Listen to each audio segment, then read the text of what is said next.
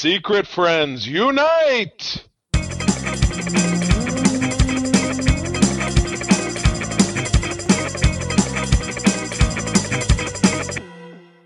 Welcome to the Secret Friends Unite podcast, episode 415. This is your guide to the geek side, and I'm one of your hosts, Todd Oxtra, joined by Charlie Carden. Well, hello from my new studio. Very excited in a new space. If you're watching us on our YouTube channel, you can see this beauty of uh, me moving down to the Androids dungeon. Yes, I have achieved every teenager stream uh, living in the basement. Uh, well, not living down here, but uh, working down here. Um, but yeah, no, I'm excited to setting up a new space. Got out of the dining room and into something permanent for our uh, our little business venture here that we call the Secret Friends Unite Network. Yes, and we are joined by a new Secret Friend Unite uh, member, and that is Jen Watson. Jen, Hi. how are you? I'm doing fantastic. Very glad to be here. Thanks for having me.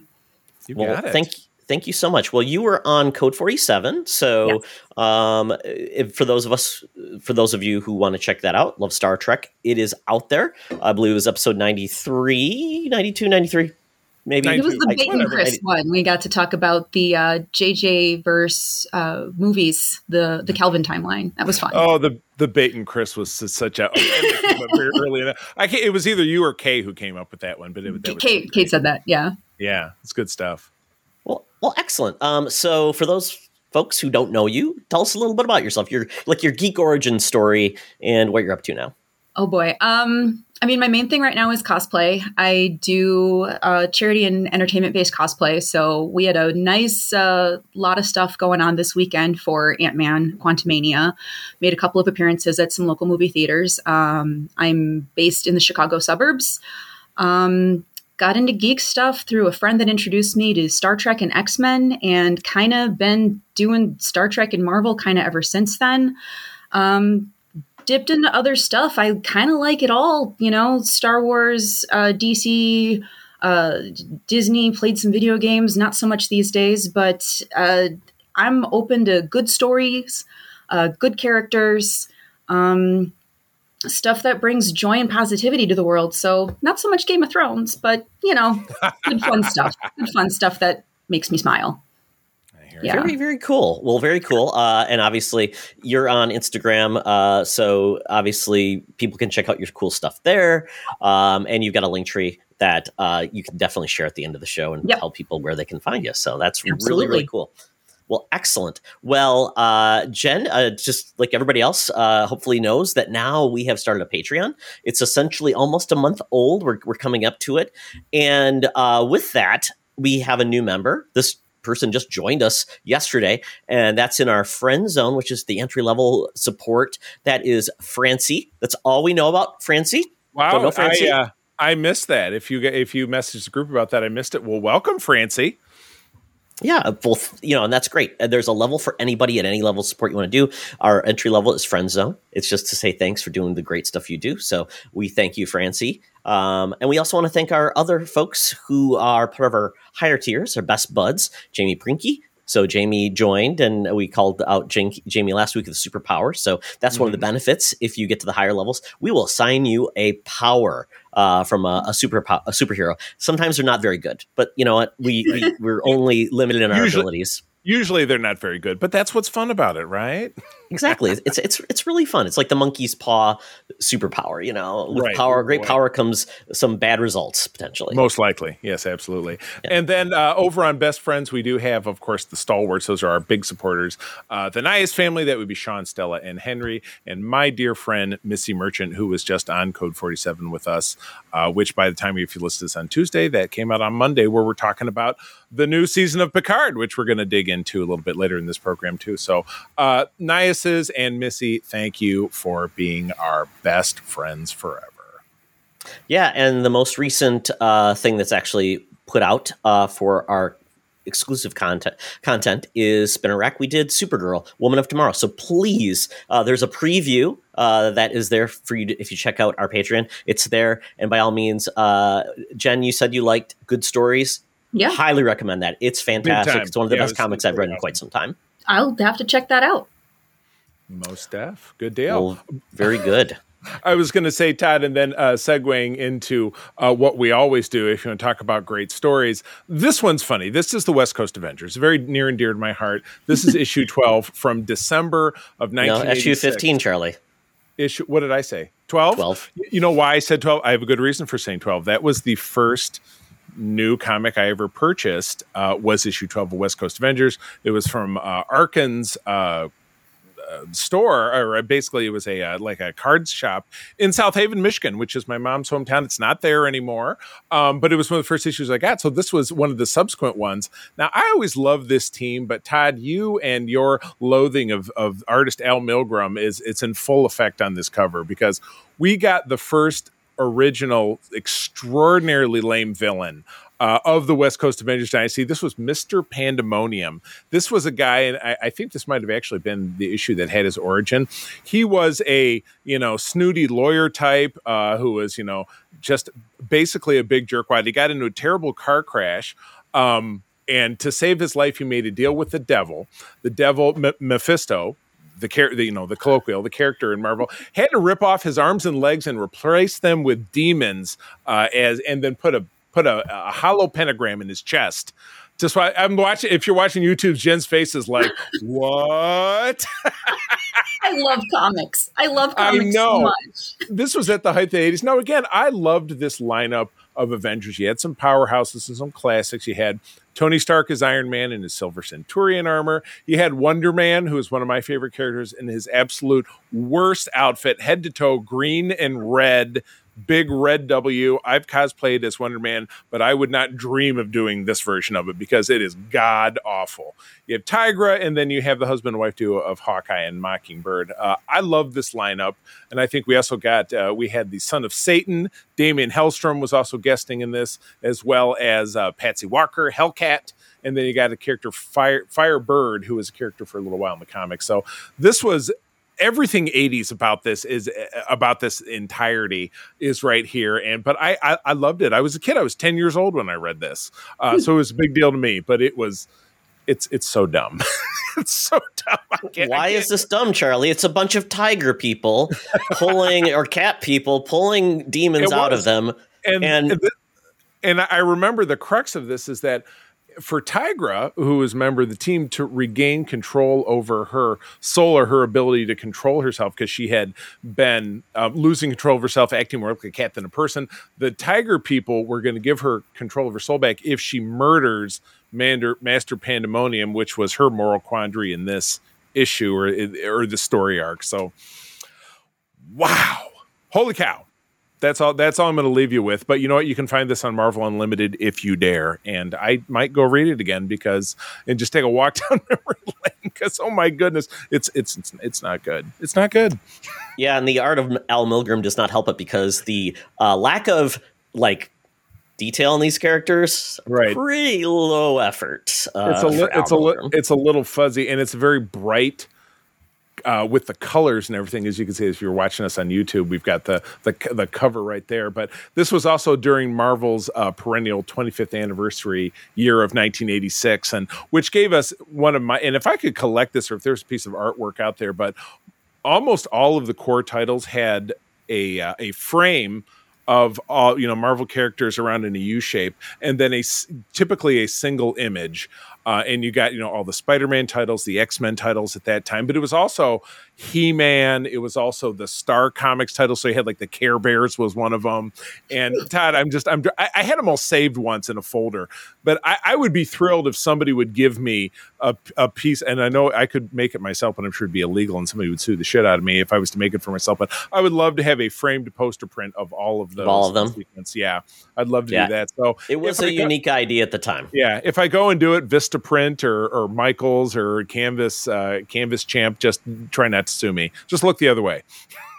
exactly. Yeah, yeah, yeah. So if you want this comic, it's on Comixology. It's the bad old days, folks. Uh, that's Big all it time. is. The only one that loves us is Charlie, and you know, Oh my goodness, we know Charlie. Jen, Jen, Jen, any more thoughts on this being exposed to it for? It's kind of like radiation being exposed for the first time. It's okay, I can still walk. I mean, I've read some old comics before. Yeah. So, I mean, I'm kind of used to these ridiculous outfits and, and ridiculous plots, um, which this kind of looks ridiculous, but like in a fun way. you know, you you pretty much know exactly what you're getting into when you look at a cover like this. Um, Big time. I mean, let's bring the West Coast Avengers to the MCU and see what happens. You know, I'm- Oh, that would that would be my dream personified. you know, we, we got Hawkeye's retiring. Let's see if he's doing that. They did bring the West Coast Avengers back recently, uh, where they had Right. um, the Kate Yeah, Bishop. Hawkeye on that, Right. and uh, Clint was kind of there with his head in his hands, going, "What is what is she doing?" Um, but uh, yeah, I'm. Let's see what happens if we wanted to bring that team on. Um, and they'll have the Easter eggs coming in. I know we've got. I got. think we got Wonder Man coming up eventually at some point. Right. Right. Um, so yeah, if you're familiar with these older stuff, then you're going to find those Easter eggs. They're going to throw them into the new shows. I know She-Hulk has a whole bunch of them. Um, yeah, so read up on some of the old stuff so that maybe you can catch some of the new stuff. Um, I'm sure. boycotting West Coast Avengers, so that's not going to happen. Boo! Exile, heresy, heresy. Because I think only one of these characters actually exists, except uh, in the current Marvel universe right now. So they'd have to introduce like 18 new characters to populate this lineup. And Right. as of right now with Marvel, I would say Mar- maybe Marvel doesn't need more characters. A little Right, bit thin right. right. now on that uh, avenue. So let's let's see what we can do. Well, that is it for our intro, but we need to get the news portion of our show started. So we turn to our gal pal, our senior news correspondent. So without further delay, Madam Webb, take it away. Now it's time for Madam Webb's rumors and news. Take it away, boys. Thank you, Madam Webb. Madam Webb, let's just say this. Uh, based on what we're seeing with all of the comic book movies coming, I am a little nervous about Madam Web's movie. Not sure when we're going to get a trailer. Wasn't it the Super. Bowl? Um, I don't know if your Uh-oh. agents have called you that maybe this might have to go to a streaming service rather than at the movies. We don't know. We're praying for you, sending positive vibes. Thoughts and prayers. Thoughts and prayers. Exactly. Ah, Oh my goodness! So that leads us into our first story. Um, at this point, um, there's a, going to be a lot of shakeup at, at Marvel and in Disney overall. By, Bob Iger came back and said, "We need to be profitable. We are 45 billion dollars in debt." Disney Plus lost four billion dollars last year, and um, we are starting to see the the shakeup of that. Essentially, they're leaning into more quality over quantity, which uh, essentially to launch Disney Plus, that's what they did. They leaned in. It's like everybody gets a series, everybody gets a movie, yes. and we're essentially Marvel's seeing. Oprah. Yeah, we're essentially seeing that's not effective because they've got all the the audience they've got in their streaming service now, and just putting more and more content in is it just means we're spending more to not get more people in. So, Mm-hmm. right. um, and it's all, and, and I think we've had the first uh, impact of that with Bob Iger saying we've got to save five billion dollars this year. Um, so he's going to spread out his content, and we're getting that because uh, we thought we were getting the Marvels movie in July. Well, guess what? It's November now, um, and we're now also hearing that we're potentially only going to get two to three Marvel TV series this year, meaning things are going to get pushed out, um, which might be good, might be bad, but if you uh, are a fan of the X Men, my worry is I might not see the X Men until like 2026 or 2027 because Right. with all these projects already in the can, it's just Right. pushing everything out. And uh, that's a little nervous to me. So, um, with that, I mean, uh, looks like from the TV lens, we're going to get uh, potentially uh, What If pushed out, Echo pushed out, Ironheart, and then Agatha Covenant of Covenant of Chaos potentially all getting pushed out. Um, and then with the movies, we're only getting the three this year, but we're getting four next year, which could mean we could have the same thing next year. Instead of four, we're going to get three. Right. So with that, um, Jen, what do you think? I mean, uh, you're you're I don't know where you are at with MCU, but um, I live with there. all the content we I get, live there. Right. yeah, with all the content we get, even I think for the hardcore, it's hard to keep up. It is hard to keep up. Um, I don't mind though. I mean, I've been able to keep up with everything because MCU has kind of been my fanish priority. Um, I mean, MCU and the Star Trek shows are kind of my like top. So that's going to be what I hit Same. first for me personally.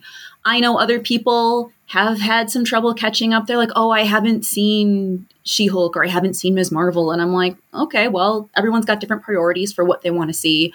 Um, I have no problem with stuff getting pushed out because I really support the artists that are behind this.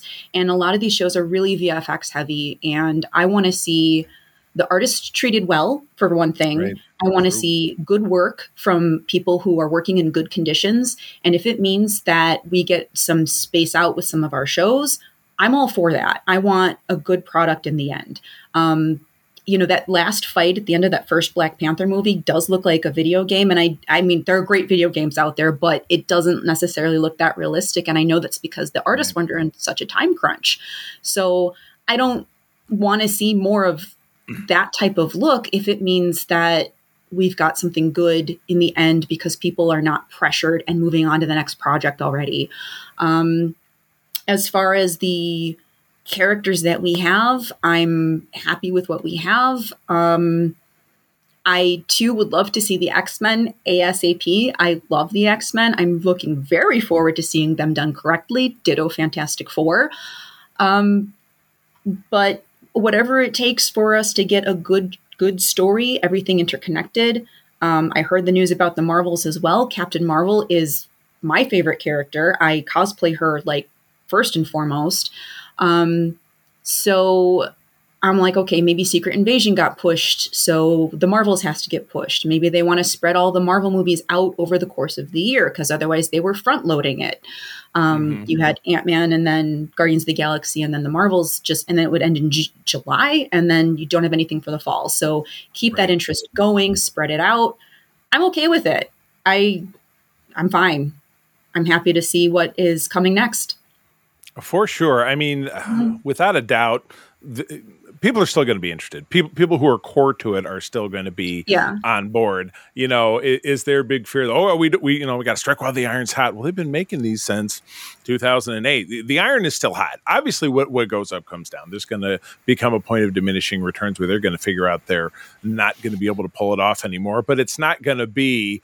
Um, just by keeping slamming it on in there and more content and more content because you know we're coming uh, from a time when you know todd and i were young men that we were excited about and it's funny todd i was talking about this on code 47 because there was an episode you can help me with this um, of early season three of deep space nine where bumper robinson the actor was uh, a a guest star and he was in was it gen generation x Generation X, he was Mondo, the character. Oh, I that. could, yeah, that was it. Was the character I couldn't remember where? Or that same year we got A- you know, Agents of Shield with David Hasselhoff as Nick Fury. That we we would take absolutely anything because there was nothing, and Yeah. now it's just it, it's an embarrassment of riches. But you know everybody is coming after, and with the advent of streaming, there's something out new every week, and it seems like there's just no way to keep up. So it's too difficult to do that. So you know we're all you know, it's not like we're all like, oh God, you know, I, I want this to come out in my lifetime. You know, we're in our 30s, we're in our 40s. We'll still be here and we'll still be watching it in 10 years. It's okay. you know, give us a great X Men movie, but if it's five years from now, okay. I'll, I'll, I pro- I'll, I'll, I'll do what I can to eat right and stay healthy so that I'm, and, uh, and, and we'll enjoy it at that time. Exactly. It does sound like um, really is going to be this year for TV. Secret Invasion and Loki season two will be the two TV Okay. series. I am Works hearing rumors though X Men '97, the animated series, is still in scope to be this year, and that makes me very happy. Right. And quite honestly, I think that is just a an. It's Oh, not necessarily MCU tied though, so Right. maybe it's a different type of beast. in It might be, haha. it might not be, because what we're in right now is the multiverse saga. So Exactly. set up So- some of these so it other re- verses. it really is all the same stuff. It's just, It, it the really same is. thing, They found a, you they know, found a way to do it for Spider Man. You well, know, they bled. Yeah, they bled what if into the the animated series into the multiverse Mhm. madness with Doctor Strange by you know by getting Hayley Atwell in there, so they, they can do it. Um, it because really the is all multiverse, connected. the multiverse is the big eraser and and the pencil that draws things together and, and, and erases lines. So why not? Yeah, we do know though the multiverse is that that piece or storyline or the, the the lever to use that is going to end though. They've already talked about the end of the multiverse, which I think is a good thing from a storytelling perspective because then you can because you just can't can use it as a uh, a explain away.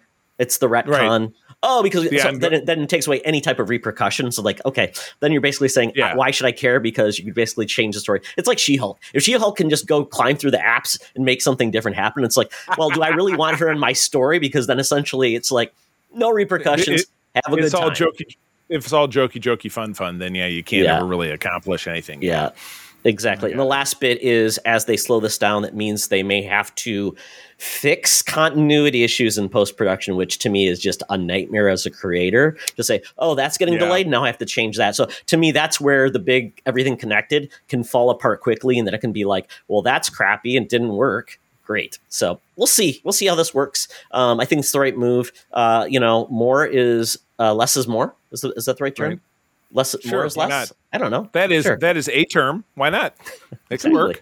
Yeah. Uh, next story is pretty cool. Um, I'm a big fan of like these called I don't know what you want to call them biopics, where they're Yeah. historical retelling with some like uh, artist uh, artistic license to make them really entertaining. And that is essentially essentially we are getting a movie on Apple TV Plus about the history of Tetris. Now, this isn't about awesome. like playing the game or, or anything. Like that. This is more about like somebody made Tetris in USSR and how could you get the rights into the United States to put it on a video game system? Oh my gosh, the uh, the Do Go On guys, which is a podcast I talk about all the time. They just did one of those, and they're all they're all comedians, so their bent on it was just absurd. Um, but it- it's a wild story. Yeah, it was a wild story about you know during at the height of the Cold War in the '80s. So if you watch The Americans or you're just familiar with history at all, um, and it was funny. We watched. I was going to talk about it in the geekies. So we watched that because it was it was tipped off for us in this Gen X documentary we watched about the uh, the ABC After School Special the day after. Todd, have you ever watched it? Are you Mhm. familiar with it? Yep. Oh my god, because a lot of it is Air Force based, you know, talking to you know Air Force people involved. So I thought it's kind of in your wheelhouse. But but yeah, that that's all set during this time in the very early 1980s, where you know any day could be somebody pushing the buttons and all those you know SAC sites in the Midwest, all the missiles going into the sky. Um, to be thinking about you know bringing a video game over from the USSR, just it's a weird and wacky story. And isn't it just the story we need in this day and age? Yeah, I mean, this is Taron Egerton is playing a uh, character, uh, uh, the the real person, Hank Rogers. He was a designer, uh, and he was pivotal in getting Tetris into the United States. Previously, it was only in Russia; it was not meant to leave. So he was able to find his way into Russia, uh, work with the creator Alexei Pajitnov uh, to essentially get the rights into the United States. And this just the video is great. Definitely 80s all in. It's goofy, it's weird. It's going to be a blast and it's going to be a 90 minute movie on Apple TV Plus. I'm all in on this. I love it. I just talked about the the was it the um the Pez Bandit um what? a couple a couple weeks ago. Charlie, I talked about this. This is the guy that got Pez toys from Eastern Bloc countries that were Oh, making yeah, yeah, yeah, Pez. yeah. Yeah, Yeah, and we and the- we watched it. Yeah, dude is ba- Yeah. based right in Lansing, Michigan. D- Yeah. Yeah. great great kind of story similar to that same thing you know kind of going into eastern bloc countries coming back in it's a great time i love this um with Smuggled that- gold. Yes. yeah I, I hope this is great but i mean jen i mean is this of any interest at you uh, at all it's not really about video games it's more about a story with video games involved I think I'd watch it. yeah. I mean, I don't have Apple TV Plus, but if I did, it looks interesting. I'm getting like Queen's Gambit kind of vibes off of it because of that, like working with the Eastern European, Russian, and the like historical. I mean, they made it look like a spy thriller, which is not what I would expect for a movie about Tetris. But I Yeah, don't right. know any of the history, so I I, I think it looks spy interesting. Yeah. The Tetris Yeah. spy thriller. I love it. Yeah. it's awesome. well to the tune of the final just- countdown. Like Yeah. exactly I love it.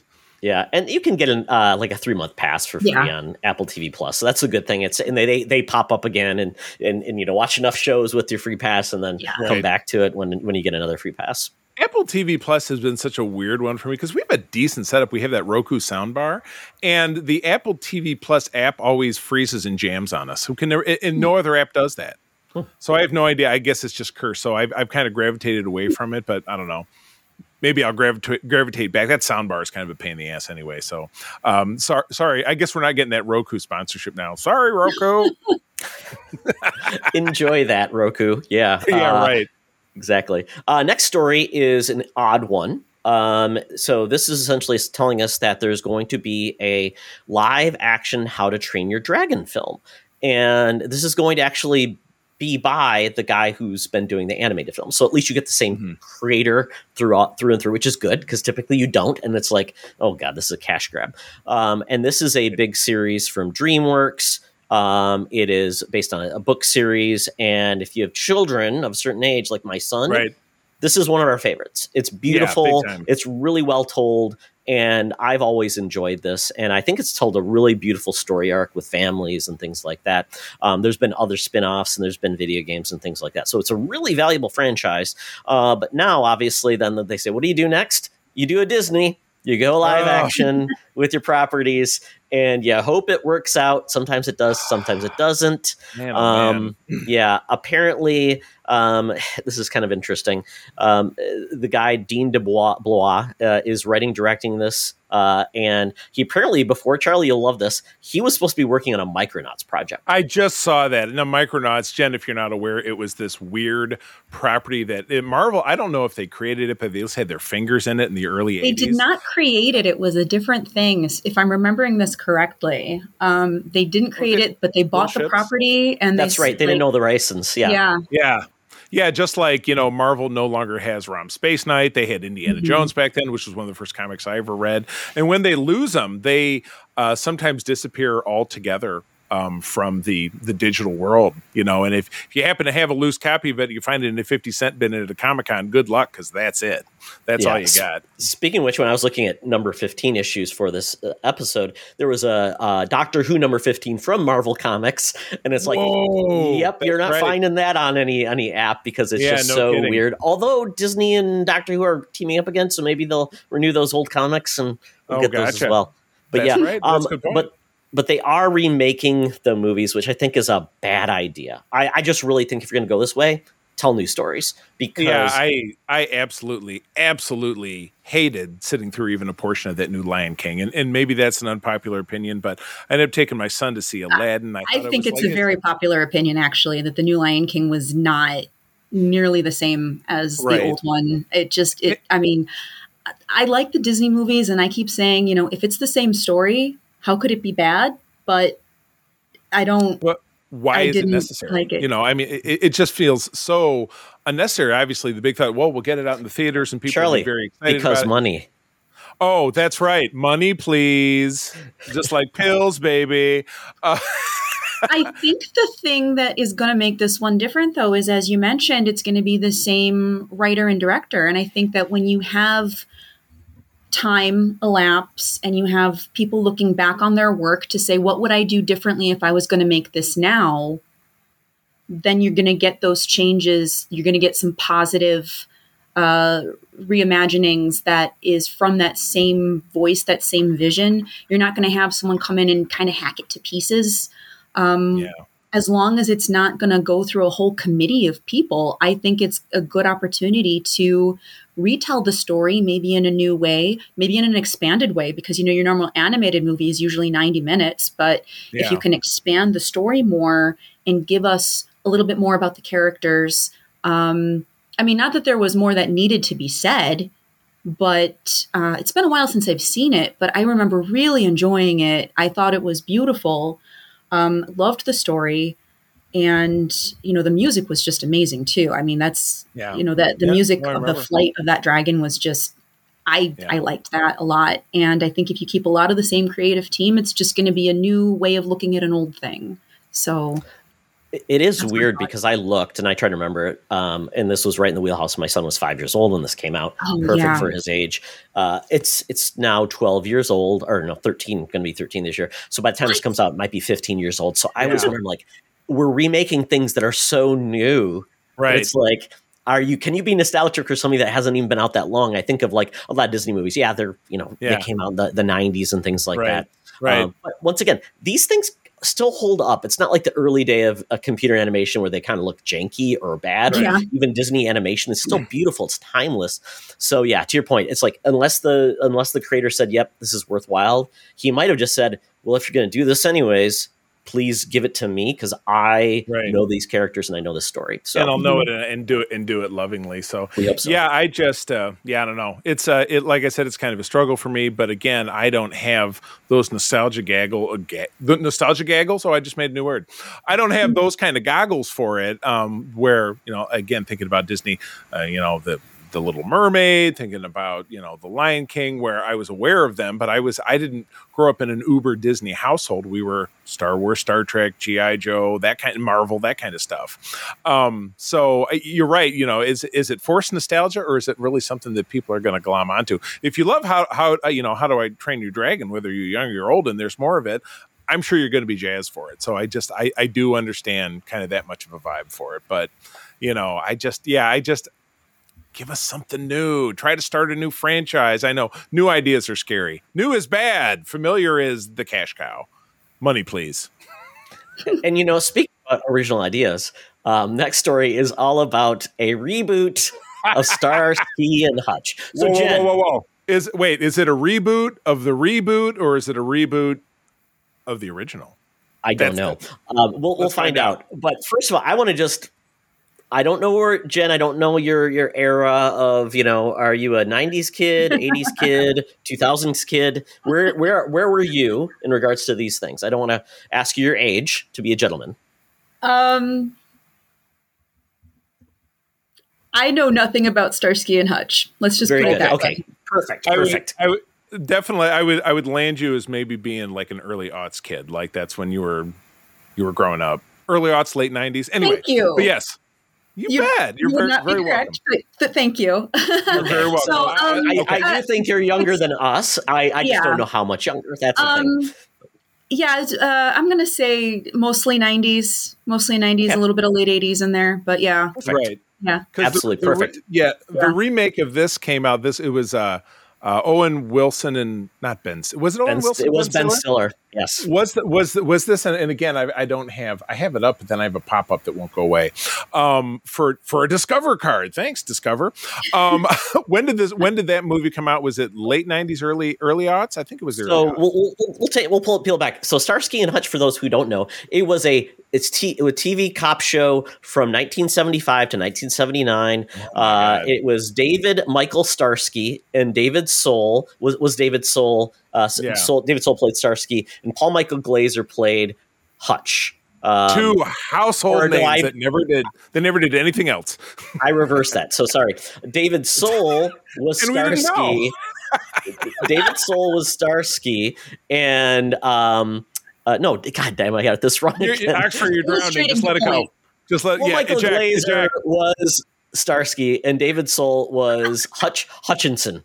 So gotta love that name. Uh, they were just cops. You know, they had a bad commish. They had a cool car. They solved crimes in the seventies. Right. That's all it was good enough. I never watched it as a kid. It was out of my mm-hmm. wheelhouse. Um, it might have been on reruns, or whatever. But then they decided, you know, back in the 2000s, hey, nostalgia sells. We're going to redo this as a comedy with Ben Stiller right. and Owen Wilson in 2004. So now it's been how many years by the time this happened? 20 years. 20 years. Years. It came out and in 04. So yeah. So they're planning to reboot this on Fox uh, with two female leads, and it's going to be by the uh, writer of The Resident, which is a TV series, and it's going to follow Sasha Starsky and Nicole Hutchinson as they solve various crimes around Desert City in an attempt to solve a 15 year old case that sent their fathers to prison justly. So this is this is like the next generation. TNG Star Trek or Starsky oh and Hutch. Oh my gosh. Is is Desert City supposed to be Vegas or are they making up a fictional place? No clue. Exactly. You guys ever heard so, of Desert City? Yes, well, I've heard of Desert Storm, but that was not a city. Um, what? So, is this to somehow infer that they're related in some fashion? Is this a continuation? Yeah, they're fathers. Of, oh, their fathers okay. were, in ju- were yeah. they couldn't crawl, solve the crime oh, 15 years oh, earlier. Oh, gotcha. So it's a requel. That, so yeah, a requel. There you go. Yeah, the requel. The requel that was uh, that was yes, it wasn't the sequel, which was the. Uh, I'm thinking of R. Kelly, but we don't talk. Oh, and it sent them to jail unjustly. So their fathers are actually in jail, and they're trying to solve the, the, crime. Is it the same two guys, or are they dead? Um, and th- this this does uh, th- this says what I was thinking. The gender swapped reboot is super common trope these days. Doesn't mean it's good. Doesn't mean it's bad. Um, but the the tone of it sounds like it's definitely going to be very serious. The series was serious. The movie was was a spoof. Um, so this is going to be serious because they'll be out there, you know, slugging it away, um, trying to get justice for their dads. So, um, canceled in the first ten episodes. Wager? I don't know. Fox is is done a lot of like odd things, and it seems to be very popular. I mean, they have like what thirteen shows about firefighting. Uh, like eight shows about Chicago that Fox? something. Yeah, Chicago. I it was fun. I always razz April, and she says I don't watch those shows. I'm like, there's Chicago Fire, Chicago Police, Chicago Chicago Department of Public Works, uh, Chicago the trash the trash people. It's just you know yeah, but somehow those are also on. Or like my mom loving CBS, she like that's where the Magnum PI. Re- and that's in its like third or fourth season. It's they're That it's was rebooted. it. Hawaii Five O was rebooted. Still Um, crushing it. You know, All the all the NCIS spinoffs. Seven seasons of NCIS. Like in I ten think- different shows. Yeah. for something like this, there's an audience for it. I don't think that audience is me personally, uh, but someone out there is going to enjoy it, and we'll see what happens. Procedurals are hot, and they'll keep going as long as there's people watching them, or it'll get canceled in the first ten episodes. You never know. called it Exactly. network tv is so weird to me because again uh, you know i was i was raised on it in so much that i've said before my mom sold local tv here in grand rapids so and and, and on fox so fox was always on in my house growing up i'm very fox oriented but uh, we moved into this house which is my childhood home five years ago and we didn't bring cable with us we went to a streaming household and i've never missed it you can still find you know hulu will have fox or cbs is on paramount Eh, but I don't watch any of the shows. April will still tune into some of those network procedurals, but everything I watch is is like I guess technically I watch like Colbert and that's on CBS, but I watch it on Paramount Plus. So I'm just I'm a terrible example of of the network world. I just I don't know how they do. Th- it's very foreign to me. I don't know how they do things anymore. What makes it popular? How do they do? They still do ratings in the traditional way? Oh yeah, And they still use Nielsen, and Nielsen Yeah. takes in streaming accordingly too, and how many Right. people watch things in the first day, how many stream them next day. It's very Right. common, and you know we still have these services like YouTube TV, Hulu Live, which is essentially still giving people that same cable-like experience. It's just streaming. So Right. people are still getting the stuff. It's just how do they get Right. it? I get my network stuff typically through my over-the-air antenna, which I get, which I get streamed through all my Roku boxes, which is cool. Um, but yeah, um, it's there. But yeah, if you want to have a joke, go to Fox, look at their website and all the TV shows they've got. Um, essentially, there's two 911 shows, and this is not Rescue 911. It's like 911 and then like Lone Star 911 with Rob Lowe. That's not even a joke, folks. It's there. I gotta it see out. it. I gotta check see, it know, out. Yeah. I just love it that these guys are, you know, that you know what, it's a job for these actors. They work very hard, and I don't want to put them down, but I, I get it, but I don't get it. Yeah. And did you know that uh, Susan Sarandon is now on a show called Monarch with Trace Adkins, the country singer, about a country dynasty, and it's on Fox. So there you go.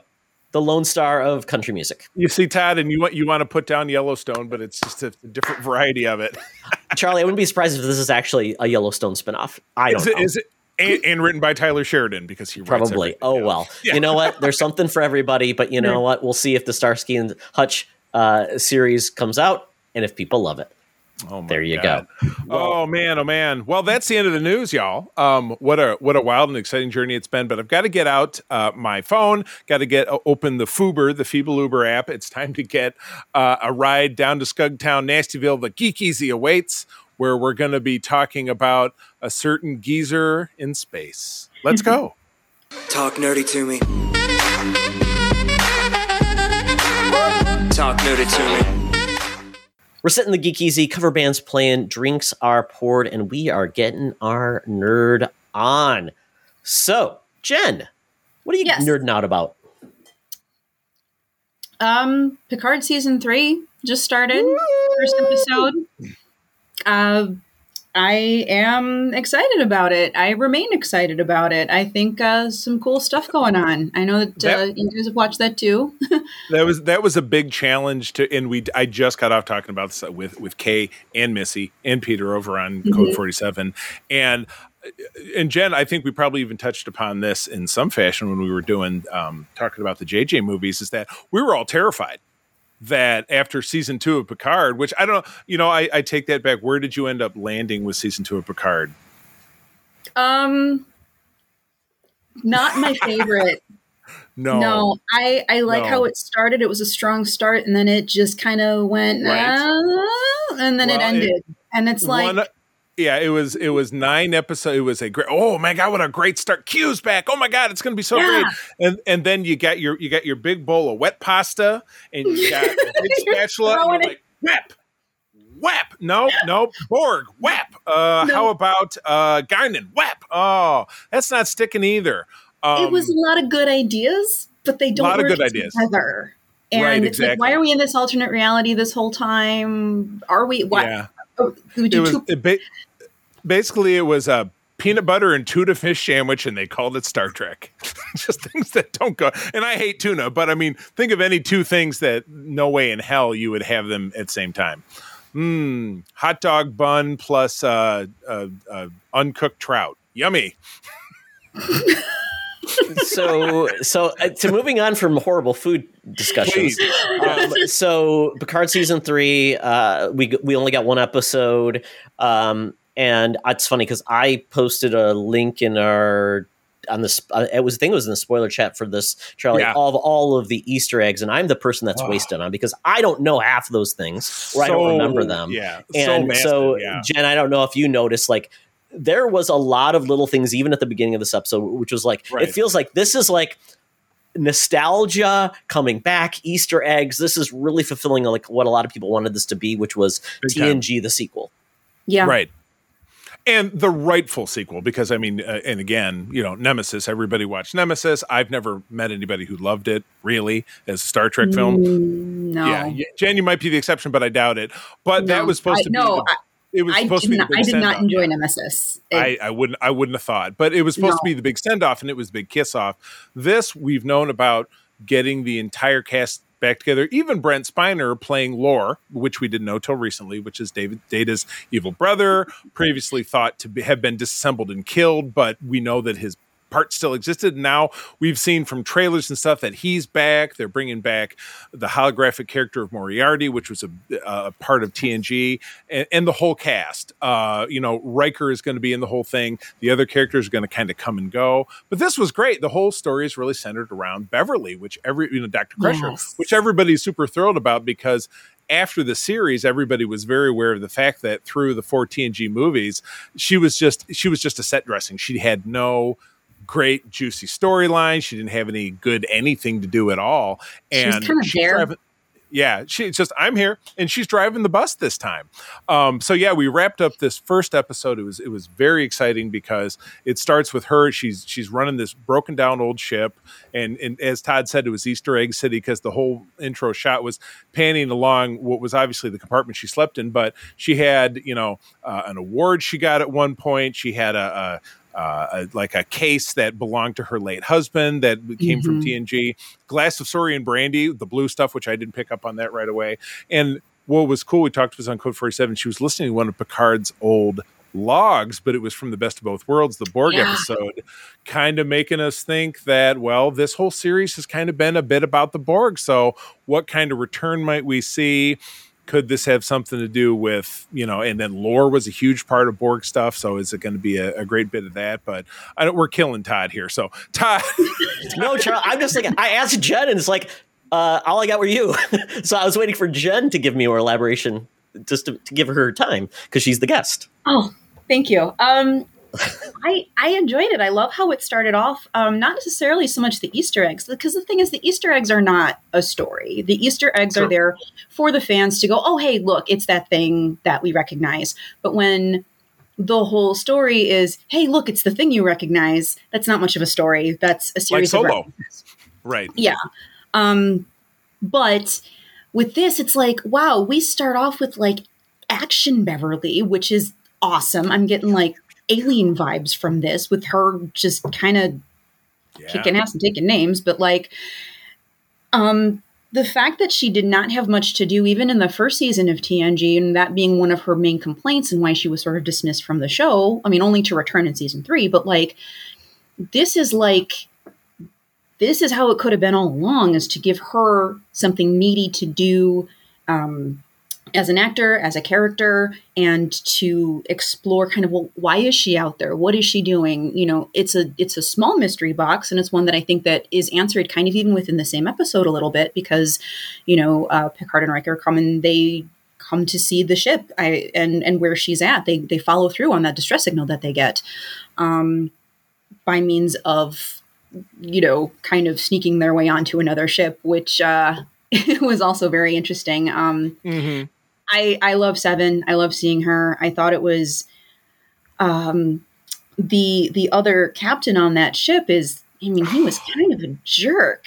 Like Captain Captain Dickbutt. That's what I, I, nicknamed I, him. I run so, so rude. ship, and you will find that everything is done. And, and like you're thinking, like, oh yeah, seven of nine, all about the efficiency and this and that. But like, she's grown so much from when she was on Voyager that Mhm. you know she's like, and he prefers me to be Annika Hansen, and you can tell how much that's just tearing her up Yeah. inside because that's not who she is at Totally. all. No, not at all. So when you see Picard coming in and being like seven and like calling her by her name that she chose, that is her identity, Mhm. that's like, yeah, you know that they're friends.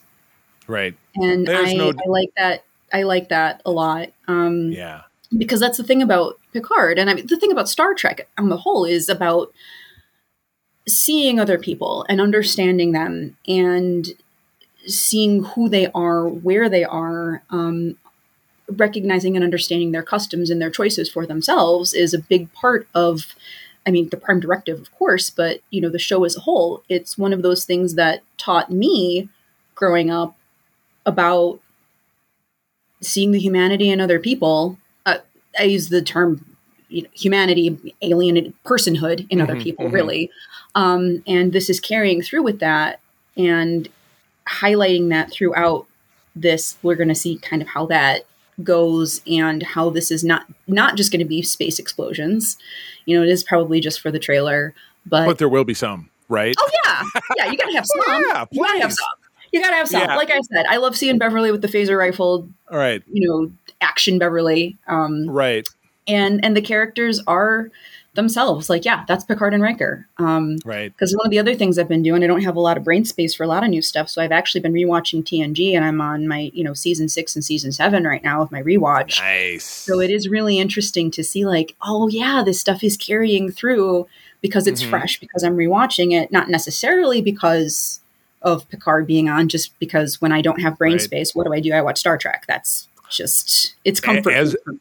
as as do many of us. Yeah, I, Yeah. I've been I've been uh, trickling a little TNG as well, but kind of bits and pieces here and there. But okay, opinion question: How quickly will Captain Dick Butt be sidelined?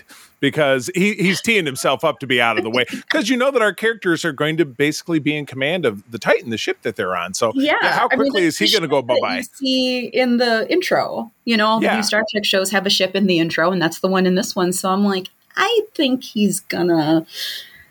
Something's Adios. gonna happen. I I don't think he's gonna be sticking around. Whether it's him leaving voluntarily or getting Right. shoved out in airlock or the Yeah, bad something- guys oh, in the bad ship kind of getting him. Uh-oh. I don't know.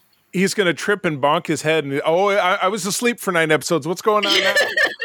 yeah. So okay, Um. now, now I'm definitely to throw it back to Todd because he he's he's chewing on his chewing on his cheek. Todd, speak to us. No, no, I just think it's funny. You guys are like, well, yeah, he should have just gone with it because you know that's a good idea. I'm like, no, it's a horrible idea. He should have not gone with it. I mean, so it's like you guys are like, yeah, he's a horror jerk. I'm like, no, these are ridiculous people showing up. Oh, let's change your course of your ship. So I'm, I'm just like, yes, I get it in reality, but in reality, no one would agree to go along with it. So That's- I totally fair. get it. That's that is true. The guy I just thought you know, and again, that dude did make the right decision. I just thought he was he was No, he's a great actor. Todd Stashwick is great, so Yeah. he plays Oh. a jerk, and that's exactly Yeah. what you want. It's like the, it's like the it's like the um the the superintendent of schools or something like, oh, I'll get those kids and their So- wacky antics. he is he Super Nintendo Chalmers. exactly, but um, I but I I, I really I, I think what I really liked about Picard is they set up something cool. But what I've hated is the fact that they just meander and things don't come to fruition. It doesn't pay off, and it's like, why did you spend so much time doing that when it had no bearing on? And it just Right. really felt like you're just we don't have a we don't have nine great episodes, so we're gonna fill it out with junk. And I'm like, well, why did you have to make it nine episodes? Because the network said so. So I'm Yeah. hoping they've got really great, you know, pacing they introduce a villain that really makes sense. Um, we didn't really get a feeling yet who that is, except a badass ship coming through. And I'm like, Right. I loved their uh, special weapon, which I said that's a cool, effective, neat weapon of using gravity and portals. And Charlie's like, Todd, you didn't remember this happen? I'm like, no, because I've only seen these things like once, and I saw it maybe 20 years ago. So I don't care. I thought it was cool.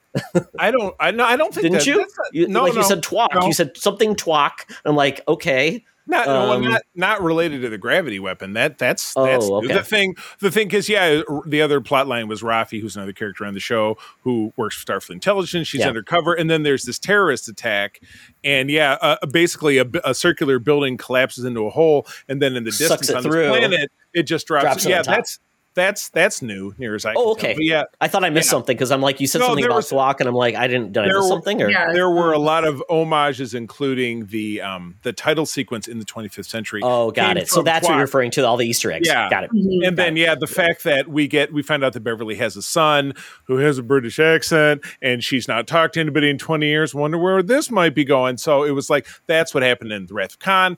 Kirk met his adult son, who it- he did not know about, but he had not been part of that, that, that man's, that The guy with uh, the white man's afro. Yes. Yeah, yeah. The late late actor Merritt Merritt Buttrick, who you know he was in Star Trek two, and then he died in Star Trek three. So Yeah. yeah, Yeah. So I'm I'm hoping that this is a different series where they nail the pacing. They had they get you. They, they don't realize like oh we have one more episode to finish this up and we've left 18 dangling pot, plot threads. So let's do it really hastily and just say here you go And it- splotch and here's and it- here yeah, and it's the end of the series. So and here's. Wesley Crusher who you haven't seen in 20 million years. And Oh, by the way, in- do you want to join in- us? They yeah they yeah they stuck him in the end yeah like you said in the end of season two and it's interesting because I watched the Ready Room which is the after show to Picard and it's hosted by Wil Wheaton and he had Gates and Sir Patrick on and he he was uh, he, my space mom's on and now I found out I have a half brother and that I thought that was kind of cute Very cute. Yeah. So Yeah. I, I'm really excited to see where this go. My only question is, we know who we're most likely getting, um, but one character that I feel like um, has crossed over because he did, like Worf did with DS9, was Chief O'Brien. Do you think Chief O'Brien will show up unless he was killed and he can't? I, there has been zero mention of that. Um, there has been a lot of back and forth about Denise Crosby, uh, who is Tasha Yar. She was also the Ooh. Romulan Sela, uh, and somebody who I interviewed on the radio a few years ago, back when I worked in the industry. Very nice woman. She's going to be, I think, she's either going to be on the cruise, the Star Trek cruise that April and I are going on next week, or she's going to be at Vegas, which we're also going to. Um, so we will know by the time at least we get to Vegas if she's in this or not. But it's been a lot of these coy, like she comes on and say, "No, I'm not in it," but it could be an NDA. Maybe she's not. So I feel like there's some more surprises, but. I would love, and I had this interaction, I think, on the Discord for the Grand Petoskey, our fan club chapter, that if they brought back because they're both still alive and they're still active, um, Colm Meaney, who's Chief O'Brien, and Alexander Siddig, who's Dr. Bashir, get them Oh. together to have a buddy, whatever. You know, if there's going to be other stuff said in the 25th century, this time period after the show ends, just keep resurrecting some characters. They're all still around. A lot, most of them are still around. Yeah, And, uh, this- Colm Meaney's yeah, been in some really. He's had some really cool dramatic Yeah, roles he- uh, last couple act- years, but- so he would be but, perfect. like, yeah, Yeah, Nana Visitor, who's Major Kira, or um, you know the, the actress who plays Ezri Dax. They, they could find a way to bring them back, so it'd be cool. Yeah. So I will, or the Voyager actors, because or returning Kate Mulgrew coming back to live action has been bandied about. Most people, except for Todd, love Voyager and would love to see it come back. So I mean, Prodigy is basically a spiritual successor to Voyager. big Uh, we've had the one DS9 episode of Lower Decks, and I, I mean, Right. DS9 is, you know, I'm really all that '90s Trek is just like in my veins, I- practically. Me too. So I lived I- and breathed it every day. I- yeah, I- all that I- nostalgia is in those shows because there Yeah. hasn't been a live action show that's kind of been, except for Picard, that's been you know essentially standard timelines. The the, the most Yeah. recent shows have all been Mhm. like you know Discovery, Far Future, and Mhm. Strange New Worlds, Far Past, and, Right. and maybe you know we'll see Right, something right, right. else. Maybe maybe like to your point, maybe this will lead us to another series another, set another in that era, right? Yeah, tracks would that's- great. that- yeah. Like, That's you what know? they're dancing around is yeah, exactly that. That this is you know this is not the end for the 25th century. So, oh, all right. Well, for the sake of time, we should we should jump in on forward. I will talk very briefly about a movie we watched last night, and maybe you guys have heard about this one because it's on Netflix. But Kenya Barris, who makes the Blackish and Grownish, I think was the sequel. Grownish and Mm-hmm. Mixedish. Mixedish, Mixedish. yeah. Was that the one where I, I, I know there was a third one where it was It was about the mom and her her her childhood growing Yeah, up as yeah. kind of a, a a child of of mixed race, and it had Yeah. uh, uh, Zach from Saved by the Bell as the dad. I can't Oh remember who the mom yeah, there you go. Yeah. Um, well, this was a this this is while this is not connected to that, it certainly felt like a spiritual cousin. But this was uh, it's been out for several weeks now. This is uh, Eddie Murphy's return to something where I thought he was great. Uh, so he and it's actually Nia Long is his wife. They have a daughter, uh, and then it's uh, actually. Uh, it's a Julia Louis Dreyfus and David Duchovny are uh, you know Jewish parents. Their son is Jonah Hill. Uh, the uh, the daughter uh, on the other side is an actress I'm not familiar with, but Jonah Hill and this this black girl fall in love and then it's the it's the you know guess who's coming to dinner you know and they have a great a great slash horrible dinner scene uh where it's it's a total culture clash between the black culture and the jewish culture played for laughs uh but then you know the, the struggle of um of you know families and culture clashing and stuff like that. Like i said eddie murphy certainly a mixed bag in the last 30 something years of anything that he's done. The guy can't get a hit. He can't be in anything good. Uh we you know i i've always loved him. Um he was great in this. This is really fun. And again it's very accessible because it's on netflix. So i'd recommend it I'd recommend, and it's funny. Jonah Hill uh, quits his career in finance to become a podcaster. There we go, Todd. That's our destiny. What worst idea ever? It, it- it really is. But of course, because it's a movie, he's successful. Is he selling all those Manscaped ads? I'm actually wearing my Manscaped T-shirt. I don't know if you can. Very see good. Yeah, yeah. I've got- Yes. we've got our stuff from Manscaped. Thank you, Manscaped, for Yeah, um, we love your it. support. Oh wait, great. Well, yeah, we're, we're we're they didn't pick us up as a sponsor, so we should stop talking about them. Oh well. But anyway, yeah, I'd Um, recommend it. As I said, it's on Netflix. Yeah, it's got good reviews. I've heard they dig dig a little deeper versus just the surface levels of just like you know. Zaniness. It's not yeah. all uh, happily ever after once you're an interracial couple married. I am Right. part of an interracial couple, and there are cultural things that after a while you still find things like what. So it's very Yeah. It's it Jen- Jen- it is. Todd is actually married to Kenya Barris. I didn't know if you knew that. Yes, yes, he gets all that blackish money. Way exactly. Yeah, yeah, exactly. You know, um, I am craved uh, by by many people. They all want to be with me, um, but I have to let them down and say sorry. Kenya's got my heart. Um, That- oh that's well. a tough one. That's a tough one. Yeah. Wow, that it. went someplace. Oh well, I'll Sure take did. you to a different place, which is a little bit Please. more family friendly, and that is Moon Girl and Devil Dinosaur. Yes. Uh, just dropped.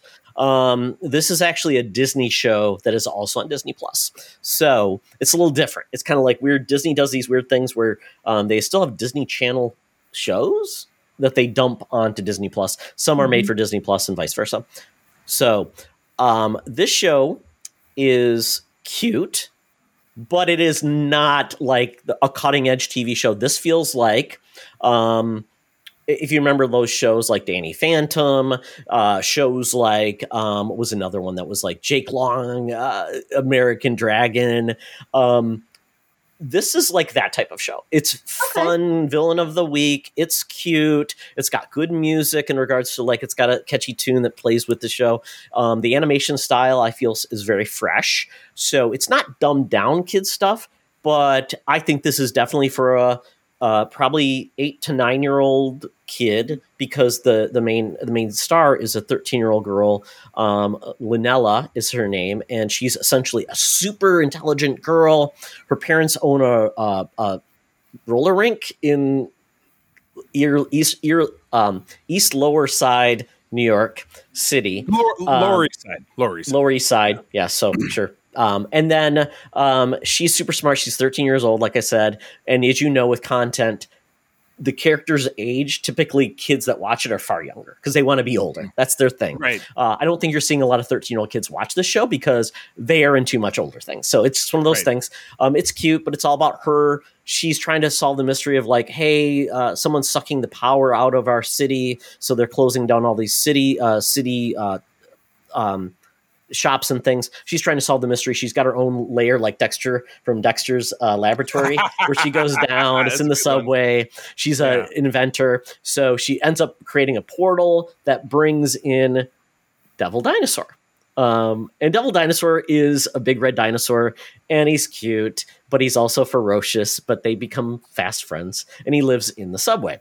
And she decides to become a superhero, teaming up with Devil Dinosaur to take on the villain that's sucking out the. You like this, Charlie? Sucking out the power. Her name is Aftershock, but her last name is essentially she's like uh, related to Electro. So is it Max? Max Dillon. Exactly. So her last name is Dillon as well. She's like, so I like that little Easter egg um, Yeah. that's tied there, and it's really about that's the first episode. It's forty minutes long. It's it's essentially her becoming a superhero, doing the montage for training, doubting herself, not wanting to do it, and covering all the bases. And you and you know where this is going. There's going to be twenty two minute episodes going forward where she's going to take on another villain of the week. There's one I think I've seen where she's using her she you know she's using her roller skate skills and getting around and using her gadgets. So I it's like uber it. cute. That's It's awesome. I it's, like- it's uber cute. Sounds delightful. Um, time. I'm vaguely familiar with the characters just because Right. it's Marvel stuff. I'm I'm aware of things, but um, I did not know that the show had actually dropped yet. So Yeah, that definitely me sounds. too. And I watch kids shows all the time. Yeah, I mean, I just who cares? Whatever. You know, I like things that Yeah, bring exactly. me joy, and sometimes that's kids shows.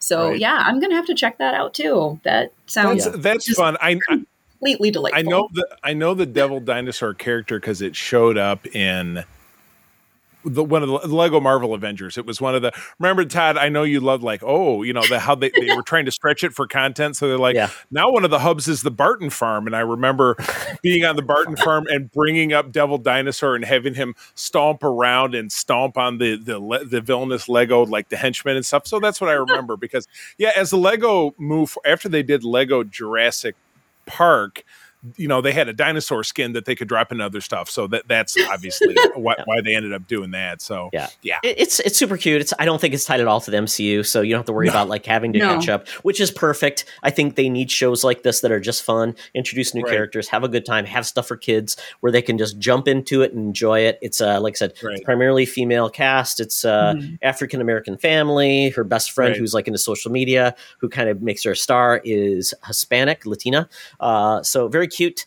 Uh, it's there. I think there's six episodes. So if you just want something just dumb fun to, to enjoy, it's cute. And share with Ah! kids. And share with You're a- kids. your SFU drinking game is when Todd says dumb fun. Glug glug glug. It's, maybe it's wrong. It's not dumb fun. It's cute, and it's just what a cartoon, like a Saturday Yeah. morning cartoon, should be. With which No. is just a little bit smarter than it probably needs to be, which is good. right.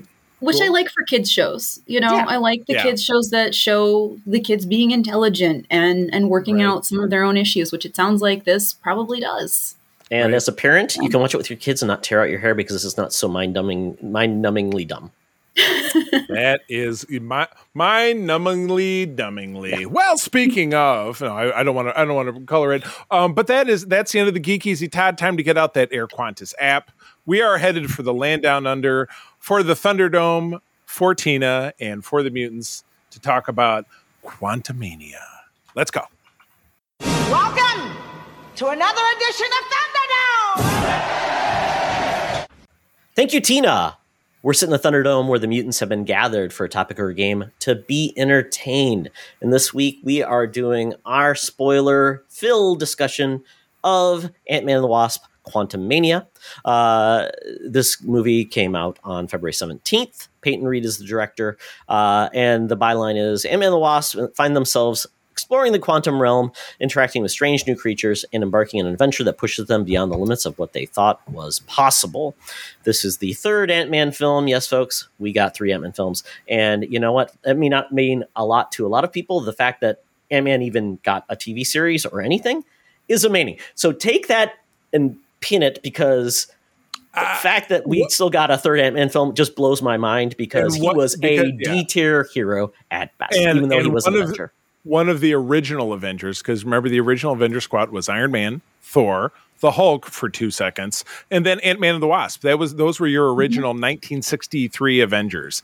And people people tend to forget about that stuff. They tend to forget that the Hulk was there for two issues and he was gone and, and didn't come back until the 80s. You know, yet because of the MCU, people are like, "Oh yeah, the it's you know they they rattle off the cast of the first Avengers movies like those those are the core Avengers characters, and even Captain America wasn't an Avenger to start with. He came in and he was found in the ice in issue four.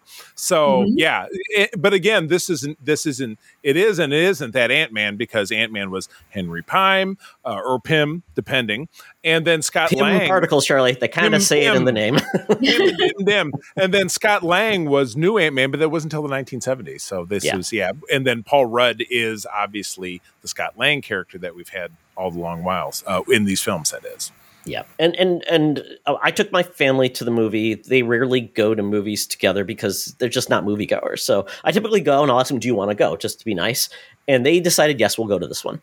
So I tried to figure out, like, well, which movie MCU movies have you watched recently? So you'll actually not be lost. So the only thing we had to really keep them up on was Loki. So we watched uh, a recap of Loki, and which was good, just to get them. It was like a six minute recap, perfect for everybody all in. Man, that's too long.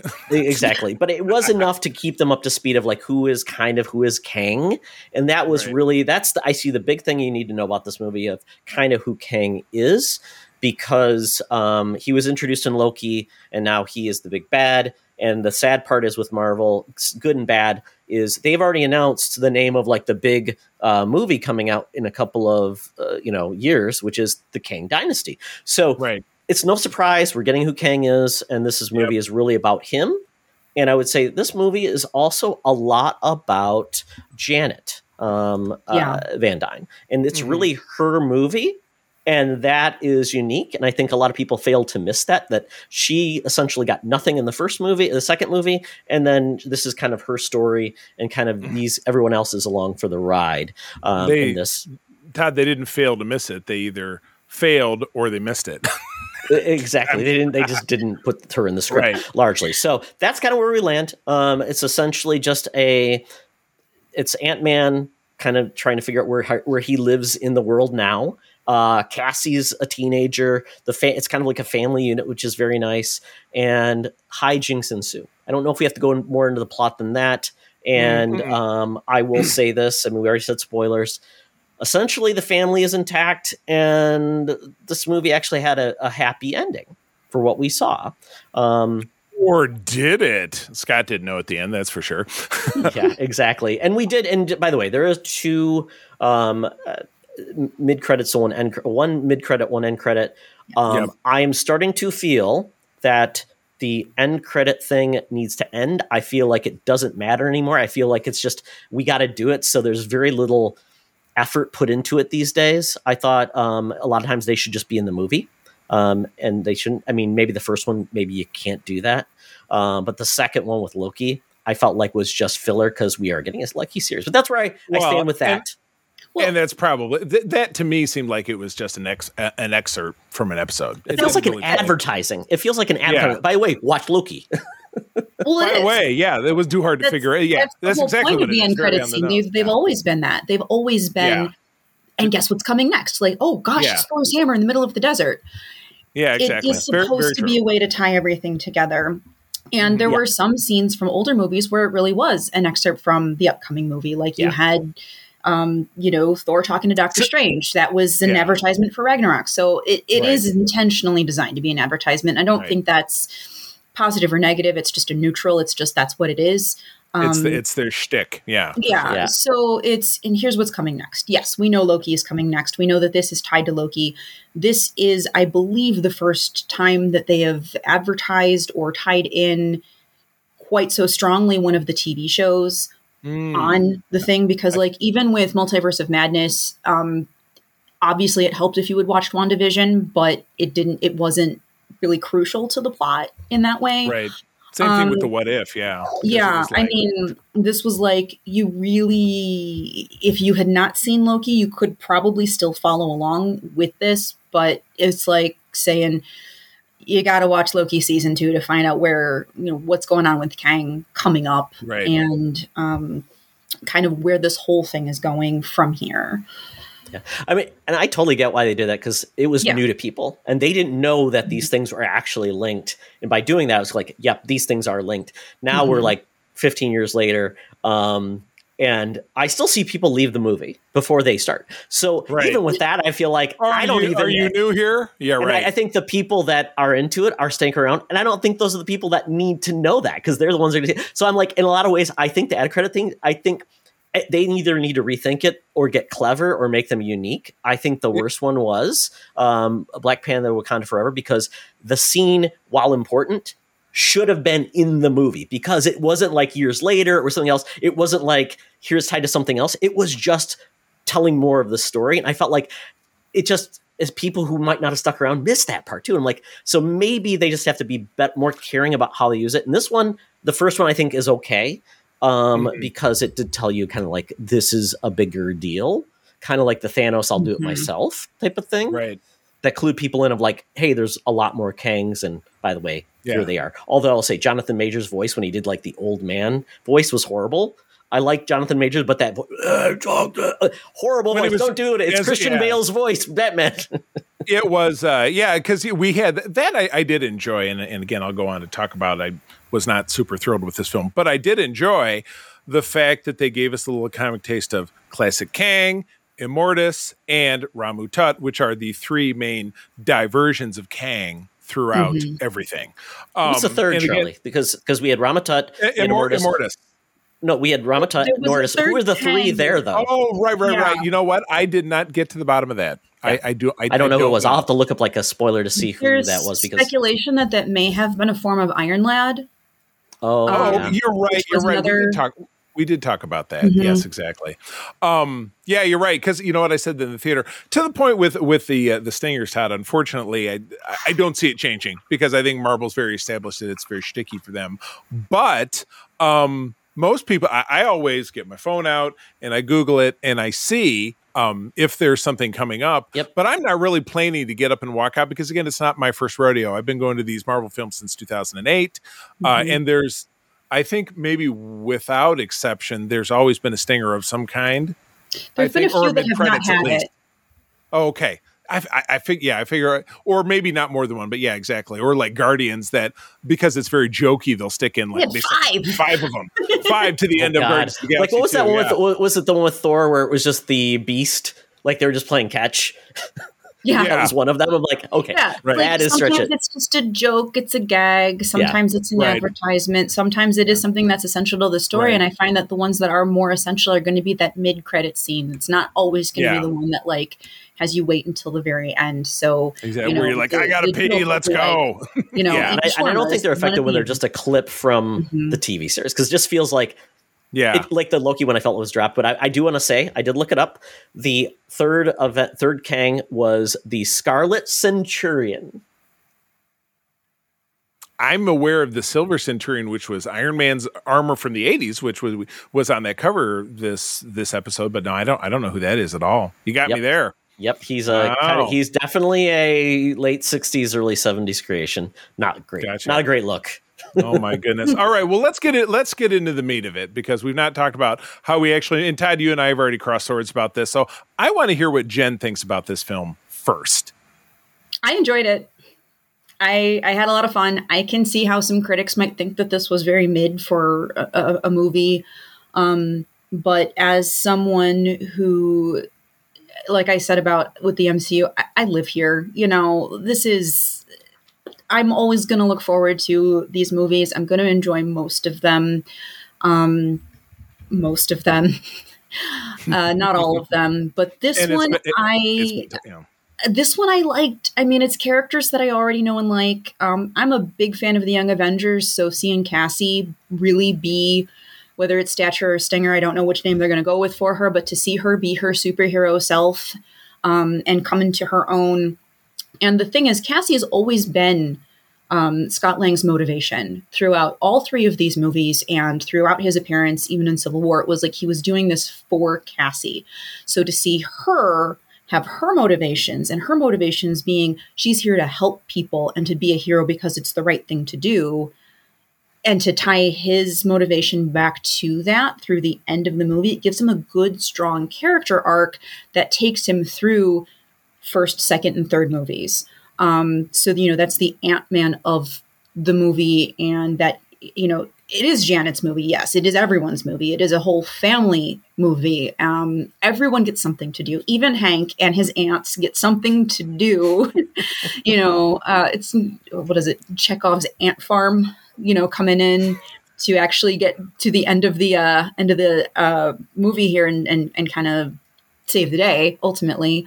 Um, but you have, I think you've got strong story arcs for each of the family members. Um, some of the stuff that I was kind of iffy on was Janet being so emphatic about, like, no, don't go to the quantum realm, don't do anything with the quantum realm. When, like, at the end of the second movie, she they had like the van set up with the quantum tunnel, and they're like willingly sending Scott down to the quantum realm. Like, wait a sec, that that doesn't add up. And the more you think about it, there are a couple of pieces that don't add up.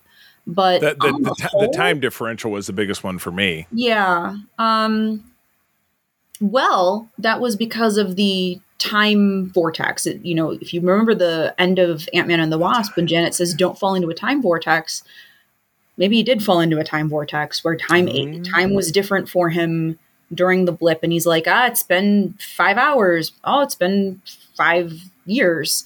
Um, right. Yeah, that that's where I was hung up. Like, well, how Yeah. come it hasn't been 50 years by the time they get back from this two hour movie? That must be it. Yes, because But Janet was down there in real time. She was down there for 30 Right. years, Very real true. time. Very she true. aged. She lived her life. She was not in a time vortex. She hooked Scott up with Bill was. Exactly. Yeah, Yeah. God. Yeah. That's that's your that's a good excuse though. If you're gonna hook up Right. with somebody, say She had needs. I issues. Exactly. I didn't think I didn't think I was needs. ever with Yeah, Bill I didn't think I was Murray of all folks. Yeah. yeah. I was I was didn't- wondering when Hank said, "Yeah, I was you know I hooked up with a woman named Linda," and I thought for myself, was that the name of Glenn Close's character in Fatal Attraction? Oh, that'd be hilarious. That'd be a good one. no, I'm serious. I'm I'm dead, and, and I didn't follow through to look. what it was up, the name but I- of I totally Cat uh, in, in Romancing the Stone? What was her name? uh, Ca- uh, the Joan Wilder? Okay, so Kathleen Turner. Joan- Yeah, so Yeah. yeah, maybe it was everybody in the past. Yeah, that's that's Hank. What he was doing, he was actually in Right. Romancing the Stone. He was in Yeah. Right, Fatal Attraction. It was really Yeah. him. It was his life story. Yeah, Right. well, I kept racking my mind like, who's who's a Marvel character named Linda that would have been tied to Ant Man, and I like the original Ant Man. Linda Danvers. That was. uh That's that's Supergirl. Carol. Da- Carol. Da- Oh, oh. Why am I No, that's Landon? Ca- that's, yeah, that's Kara, true. Kara Danvers, the Danvers name. But um, I bet, I Supergirl bet was Linda Lee Danvers before there she was was. yes, Kara. there wasn't. Yeah, Oh. exactly. Yeah. Yeah. I So thought it was yeah. Kara so we, was we all you show. know we, we don't know. So, I- I don't moving know. on from his uh, dalliances. Linda. Yeah, That's yeah, Yes, Linda. Yeah. But like I found it humorous, which I you know, that's what I want from an Ant-Man movie. I want it to be funny. Um the fact that I want anything from an Ant-Man movie at all is kind of telling as to how much this uh True, has really true. kind of gotten into me. I mean, when I realized that I was sitting in a theater opening night for Ant-Man 1, I'm like, I'm sitting here in a theater opening night to see an Ant-Man movie. This is this is okay. This is what we're doing. This is where we are. This is uh, MCU's really kind of got me, um, and it's kind of got a lot of us. Um, but he's a character that I've found to enjoy. Um, Hope is great too. I wish they had, Hope had had more to do in this movie. But I mean, I guess when you're balancing out all of these different characters, I mean, Hope was last movie, you know, Ant Man and the Wasp. That was kind of her story and her time to shine and her time to show us everything that she is. Um, but yeah, uh, it was it, it was funny. It, the visuals were really really cool. Um, it was weird. I love that it was weird. I haven't been this weirded out by a Marvel movie since the first time I saw Guardians of the Galaxy because it was so out of left field, and this was like True. out of left out field out of the ballpark entirely. I don't know baseball metaphors, but that's uh, you know, um, MODOK for me was the very definition of thanks. I hate it. Like That was a wild surprise. I, I will admit Weird one. that. I think That because I'm supposed back. to feel thanks, I hate it. Like the uncanniest of valleys, and Yeah. I'm going. I I don't know what to think or feel about this, but Well, at least you got to see his butt as they picked him up. Oh, His, it's his, with his the little tiny legs. Oh, oh, my god, goodness. it was so weird. At least I understand how he got there, right? He kind of shrunk in all the wrong place ways. Right. Yeah, Yeah. yeah, Like And they ju- made just be that glad it wasn't his sense. front. Yeah. a, a comedic foil. That was a probably a good point. They made him a, a comedic foil, which is great. Yeah. First, like he just go- like no, and it's like at least I die as an Avenger. I mean, just so like it's perfect because he Mhm. wasn't Right. that well written of a character, anyways, in the first movie. And the Very fact one he's- note, yeah. yeah, and they're like, I was your brother, and he's touching his face. I'm like, I liked how they had they added Yeah. comedy to this movie. I think it really balanced it out to not take this movie too seriously. Right. Right, right, right. Well, I, I was not a fan. Sorry. Um, while I do agree with a lot of the things that Jen said, um, I, I'm I was so dialed into Ant Man one and two with that type of humor and the fact that this is a smaller story. It's a small. It's a smaller character in the bigger pantheon of things, doing a smaller, different kind of story. This film was put in play. Now we had seen Kang not in name but in character at, at the end of Loki season one, and it's going to spin off into Loki season two. Um, but this is setting up the Kang dynasty, which is going to bring the Avengers back with the Fantastic Four in the multiverse, and it's going to be, you know, it's going to be their attempt to reach back out to the glory of Endgame um, in, in a big spectacle. To get that ball rolling with Ant Man, who to me was a small, fun, sitcom kind of fun character, got you got me there. Jen just made that. You're right. I didn't even think about that. Small, yeah. I, I I feel like this was the absolute wrong character to try to kick off Kang. It just that that that part of it just did not do it for me. Um, Kang should blast out and take on the Fantastic Four out the box like he did in the comics. He should blast out. He was introduced in the Avengers. That that's what he should be doing. It should be more epic in scale and I mean, and again, your visuals of this were fantastic. His depiction of, of what is known as Chronopolis, his homeland with all the different spires and throughout time. Uh, Kang was not Kang the Kang the Time Conqueror in this movie. He was a dude who was stuck in the multiverse and in the past. He conquered reality and he was trying to get back to it. So, mm, okay, that part of it can kind of work, and it did tie back to what we saw in Loki. But I did not feel that Ant Man was the right vehicle to start this road trip with Kang. Really? I, I kind of felt like the way that Thanos worked effectively, we were given little bits of Thanos story time, and Yeah. it build up his his mythos and build. They didn't introduce him, and he was just taking on the Avengers right away at drop one. And I think this is a good way to introduce him in a small way with one Kang that obviously was foiled, um, and then it leads into okay. They're probably going to have Kang dripped into the rest of this, and it's going to be pieced together, and you get more of Kang, and you're going to get that moment of "fine, I'll do it myself" type of building it up.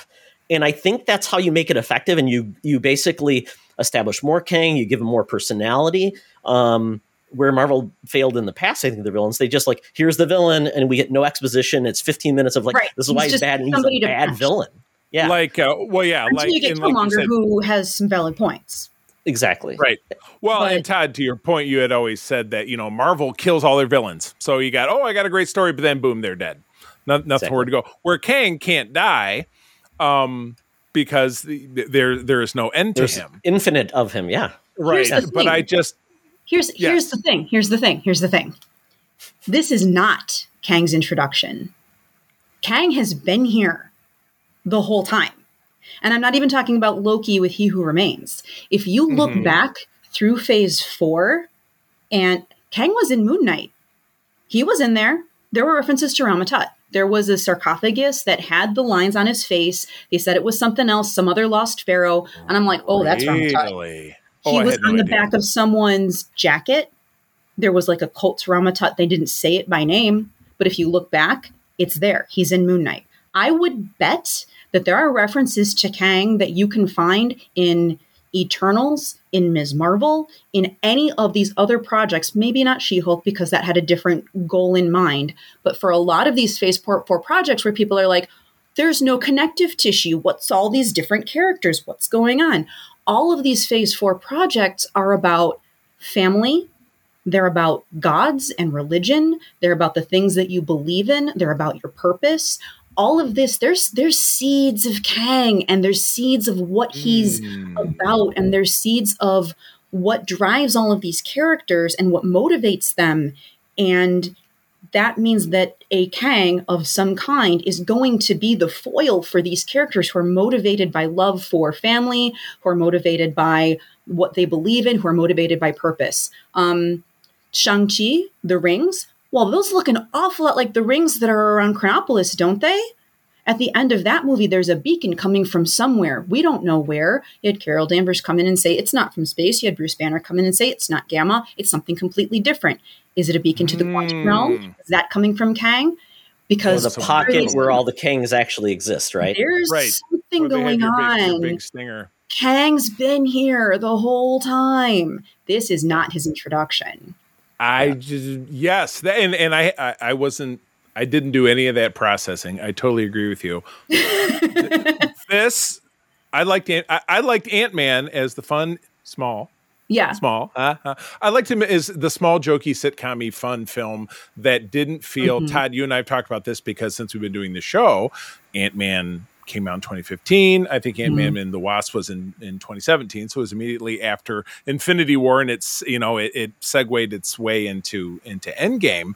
Um, I liked Ant Man as a a smaller movie, smaller stakes, Mhm. a little bit more fun, and this just went kind of far beyond that because I, I feel like they needed to accomplish something, um, and I just didn't feel like Ant Man was the right vehicle to do it. It's just that part of it didn't mesh with me.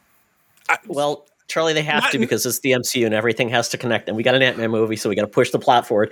That is a that That- is that that is a that- problem with the, the MCU right now. That's where- everything that's what- has to push everything forward. it limits right. your storytelling ability. It really that- hampers you because and that's yeah, Yeah. right and that that's kind of where i've landed with movies since endgame is that i just feel like it's like we got to get it like where eternals jen i don't know where you stand with eternals we did not dig on eternals here you know I liked was what it just- tried. I didn't think it worked as a Marvel movie. Right. It felt like a different mo- thing doing its own thing, and it Right. just felt like, yeah, we got to tie it together. And it just like, and there's too many characters in in a, in a two hour time period. These characters needed more development because they lacked a lot Right. of personality. I felt. agree. I think Eternals should have been a show rather than a Totally. movie in order to explore all the different characters and and their ties to history. Uh, we Right. probably could have gotten more seeds throughout that. Um, sprinkles yeah.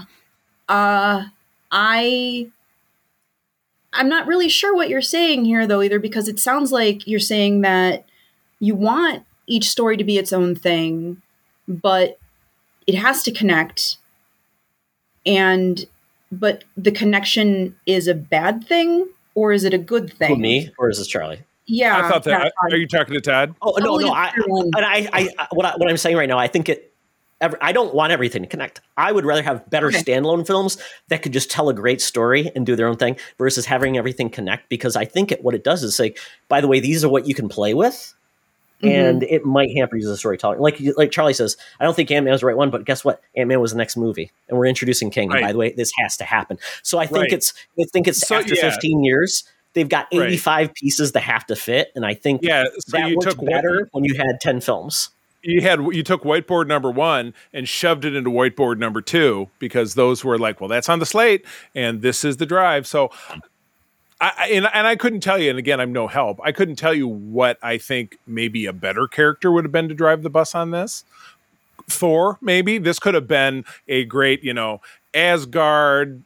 In plus, since he's an Avenger, I think that Miss could have been a Marvel better would have been the established right one to that be. the way to time travel in the MCU, and you have to take MCU as separate from the comics. I love that there were visuals in this that looked like the comics. Like, oh gosh, that's Kang, and they, you know they made him look like Right. Kang in the comics, and he doesn't look stupid. Yeah. But right. they've established that the way to time travel in the MCU is through the quantum realm. So Right. you have to use Ant Man because no one else can get there, at least so far. I mean, the Well, way to get there is well, But in. Endgame, they had their little wristwatches. So, but Right. yes, okay, I get it. Yeah, It's with the, The Pym, Pym particles is the way you travel, That yes. technology, and I mean, yeah, Tony Stark developed it, but it had to use the pin particles in order to get there to tunnel through. Right. The, I mean, as of now, that's what the technology is in order for us to get to that point. So if you have a time traveling villain like Kang, that's how it has to get tied in together is through that. So I think it was set up well enough to tell the story that needs to be told with the characters that they have on the plate right now. Now, something else happens later down the line, more people get time traveling technology, you've got more TVA stuff. But I mean, one of the things that Tony Stark even said was, you know, if you mess with time, time's going to mess back. It's going to unleash this this this Kang in this next Well, saga, the multiverse as well, saga. right? Because then it just Yeah. creates Right. infinite possibilities Yeah. of all these weird things. And we had Spider Man. So I, I know we're getting a little long on time, so I'll Yeah. just I'll just give my Yeah. pitch. I know Charlie wasn't a huge fan of it. I said this is this is an Ant Man movie. It really was humor. Uh, it, it did. It was a family film because we got the new unit. Uh, it was Mhm. really Cassie and uh, Janet's film. Um, so we'd get less of. Unfortunately, we got Michael Douglas saying how much he loves ants. That was pretty much his one trick pony. Um, Yeah, that's all he was- got essentially. It was very ant light. That's Yes. true. Yes. Light and then my son, who likes to look at things and figure out the scientific nature of it, he goes, uh, quite honestly, I don't think Ant Man's powers uh, and the way they work with the Pym particles uh, pass the sniff test because um, now he can grow to infinite heights. And uh, where he used to have problems with that, and then it's like, well, why doesn't Janet have that ability? And then Ca- Cassie can just do it out of the blue.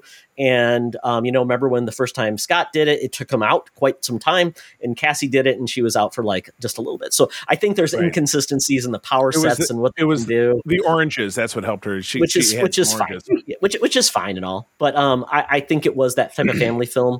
Um, it did have some some some issues, but I thought overall I was entertained. Um, it made me laugh. Um, I I I I do think we're kind of running out of the people that are really interested in the MCU as a broad audience. I think is probably going to shrink because I think they feel like eh, I can miss that. I can watch it on Disney Plus when it's out, or skip it because it really doesn't Yeah. matter. Because who hurts. cares? Yeah, that's it's really people that are going to be really be in it are people that like a character or are really tied to the MCU.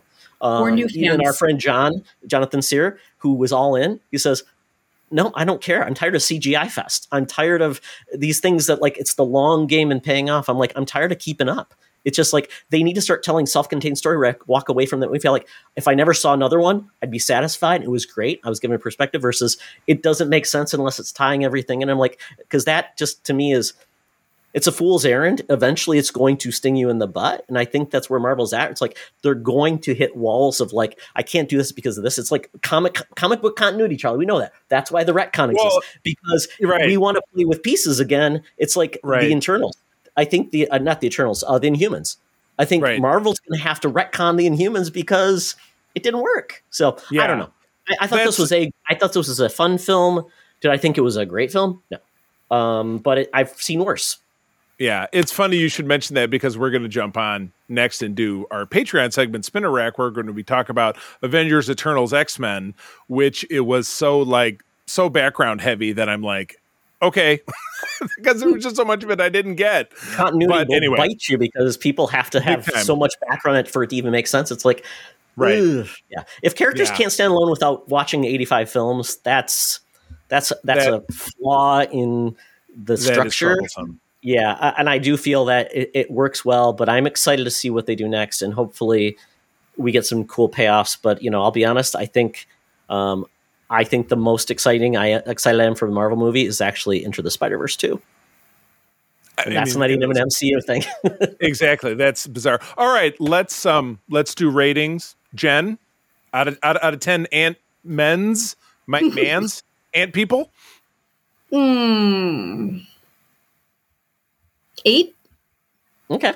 I I enjoyed it. I liked it. I thought it was beautiful. I loved the family storytelling focus, and it set up more of a what's coming up. So yeah, eight. I think it was solid. Was it the best? No, but I definitely enjoyed it. Todd. You know, I'm going to give it like a, a seven. Like I said, um, I've seen better, I've seen worse.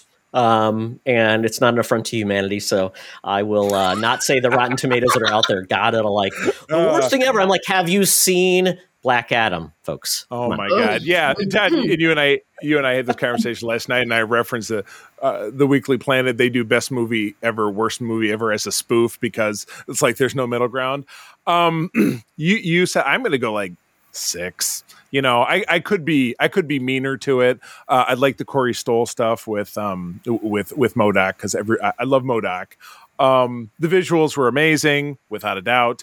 I love Kang as a villain, um, and probably enhanced by the fact that we we read that recent Kang miniseries and it was fantastic. So, yeah, it's a it's a forgivable crime where the Eternals was not. so I'll give it a six. All right, we hit the spectrum from six to eight. Well, very, very good. Jen, before we leave, thank you for being on and tell Thanks people how me. they can find you around the interwebs. Um, so I have a link tree, which is uh, linktree slash Jen Watson Art, J E N W A T S O N A R T. On that link tree, you will find links to my Instagram, my Facebook art page, my Etsy shop, my TeePublic, T uh, Teespring, and all my other projects that I do. I am an illustrator and a maker with a fandom leaning uh, interest. Um, do uh, fandom based stuff, D and D based stuff. I've got all kinds of cool stuff on my Etsy shop and my illustration uh, store. So please come check me out. Again, that's Linktree slash Jen Watson Art. Todd, cool I stuff. think maybe we should talk to Jen about some new art for the network. Yeah, Jen has Keep some really great it in the community. stuff, folks. I- Check it out. Uh, really cool. Uh, tho- those masks are are rock solid. Love Thank for you. sure. Thank you. Yeah. Love that stuff. Cool. And as always, friends, as always, thank you for joining us. You can find me uh, over on Twitter at the C3. Uh, my wife, April, and I do run the USS Grand Petoskey, one of the biggest chapters in the world of the Star Trek International Fan Club. You can find us at a website of that address. I also run Region 13 for SFI, which is Michigan and Eastern Canada. So if you're listening to my voice and you're a Trekker, want to meet some fellow Trekkers, I'm your guy. Drop us a line. Boop. Todd? Uh, follow me on Twitter just for my own personal musings and talking about video games and have a good time with the old world of geek out there. My personal opinions may vary, so enjoy those if you want. Um, and then at Secret Friends U uh, for Twitter and secretfriendsunite.com for everything. Secret Friends, we just added a Patreon page for all Yes. our Patreon producers. Check that out. And by all means, check out our Patreon at uh, patreon.com slash Secret Friends Unite uh, just to see what we're doing. So there's some previews now. I've got it so the videos actually give you a little preview um, which is great. So you can see if it's worth uh, subscribing and just share it with folks you know because there may be somebody who likes our stuff. You better believe it. We have a good time. Friends, thank you as always for joining us. I'm going to tell you that sharing is caring and keep on trucking. Be the hero, not the villain. Higher, further, faster. In the truck. Ooh, she got, oh, she beat me. I like ants. This podcast is part of the Secret Friends Unite podcasting network. Visit secretfriendsunite.com for more great shows, articles, news, reviews, and more. Secret Friends Unite podcasts are available on Apple, Google, Spotify, and other podcast services around the world. If you'd like to be part of the conversation, you can join us on Facebook or our new Discord server, or follow at Secret Friends U on Twitter. Please subscribe to Secret Friends Unite on YouTube and visit our merch store at teepublic.com. Just